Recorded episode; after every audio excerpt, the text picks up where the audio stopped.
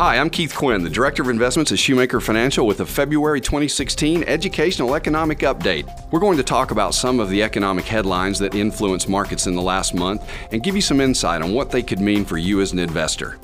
January was another volatile month for stocks, and so far February's not been much better. Investor sentiment turned negative on more bad news out of China and plummeting oil prices.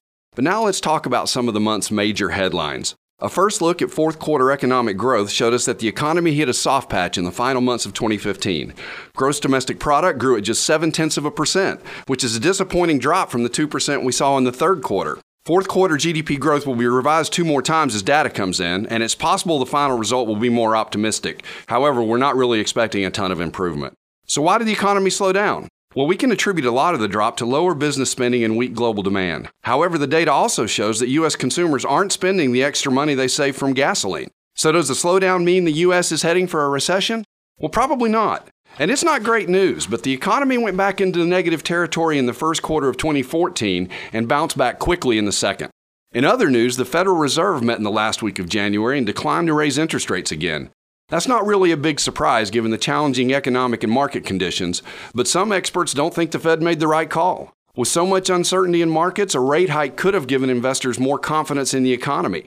On the other hand, inflation remains low and economic growth is modest, so the Fed might hold off on further rate increases for months. Earnings season also kicked off in January, and the overall picture is one of lower earnings and lower revenues. That's not really a surprise because we know that American firms are facing major challenges from a slowing global economy, a strong U.S. dollar, and weak commodity prices. But more than 2/3 of the firms that have reported so far have been able to beat their earnings targets, which tells us that managers are doing a good job of managing earnings expectations. On the positive side, a gauge of manufacturing activity blew away expectations and came in at the highest reading since last January. Manufacturing is a backbone of economic activity in many parts of the U.S., and it seemed frozen after several reports showed that factories struggled with demand. However, this new data is a refreshing change, and we're hopeful about manufacturing this year. Well, that's it for the February Educational Economic Update. I'm Keith Quinn, the Director of Investments at Shoemaker Financial. And as always, if you have any questions or concerns about what we've discussed or would like to discuss your personal financial situation in more detail, please give us a call at 901-757-5757 and we'd be happy to talk to you.